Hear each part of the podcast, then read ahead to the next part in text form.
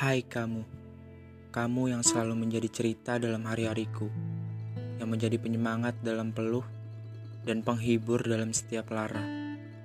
Ternyata, sebuah pertanda yang semesta berikan jauh dari kesanggupan, terlalu rumit dan terasa berat.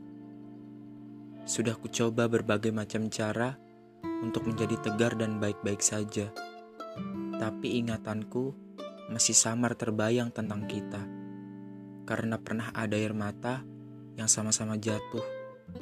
Ada tangan yang sama-sama enggan berpisah. Ada bahu yang sama-sama bersandar untuk sebuah keikhlasan. Banyak makna yang tersirat di balik tulisan hati yang ternyata berhenti sampai di sini.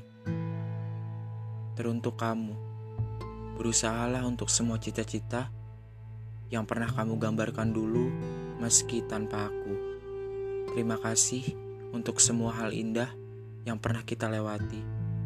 Terima kasih telah menjagaku dengan baik.